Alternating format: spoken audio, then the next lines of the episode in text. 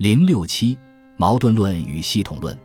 系统论是现代科学研究的产物，但在系统论的创立过程中，马克思和黑格尔的辩证法思想起过重大作用。所以，一般系统论的创立者贝塔朗菲把马克思和黑格尔的辩证法作为系统论的理论先驱。现代系统论是揭示对象的系统存在、系统关系及其规律的观点和方法。其基本特征是把事物及其过程看作系统的存在，通过对相关性的研究和定量化，深入认识事物、过程、世界。按照系统论的观点，任何一个事物都存在着系统和要素两个方面。系统是诸多要素相互联系的整体，或者说是相互作用的诸要素所构成的整体。要素是整体中的各个部分。一般说来，系统大于其要素相加之和，因为系统的存在不仅依赖于要素的存在，而且依赖于要素与要素之间的相关性。正是在要素之间的相关性中产生了系统。系统论观察和分析事物，首先具有相关性特点，并认为正是这种相关性使事物形成了系统制，形成整体性。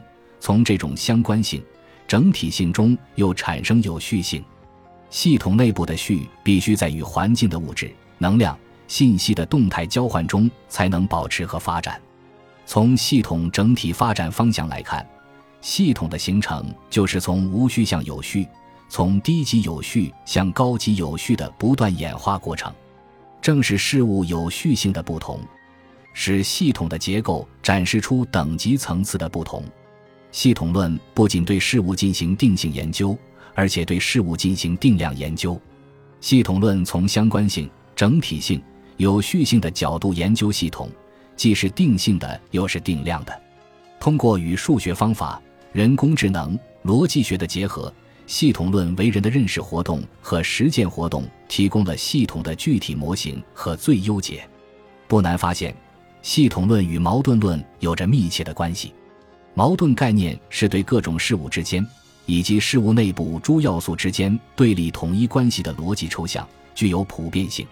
系统论没有也不可能扬弃矛盾论，因为系统本身便是矛盾，是整体与部分、系统与要素、系统与环境等的对立统一关系。实际上，系统论与矛盾论是相互补充的。矛盾论以其对事物自我运动、自我发展的理解，为系统论提供了哲学依据。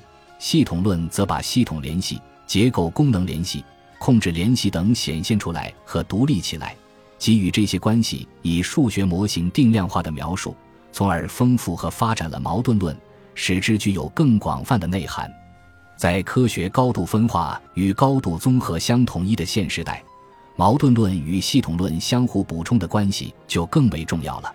现代实践的发展。一方面强化了矛盾论以至整个辩证法的作用，要求科学自觉地以矛盾来设计自己的思维框架和思维方向；另一方面又强化了系统论的作用，要求矛盾论以至整个辩证法依据系统论及其发展来充实和丰富自己的内容，并不断地改变自己的形式。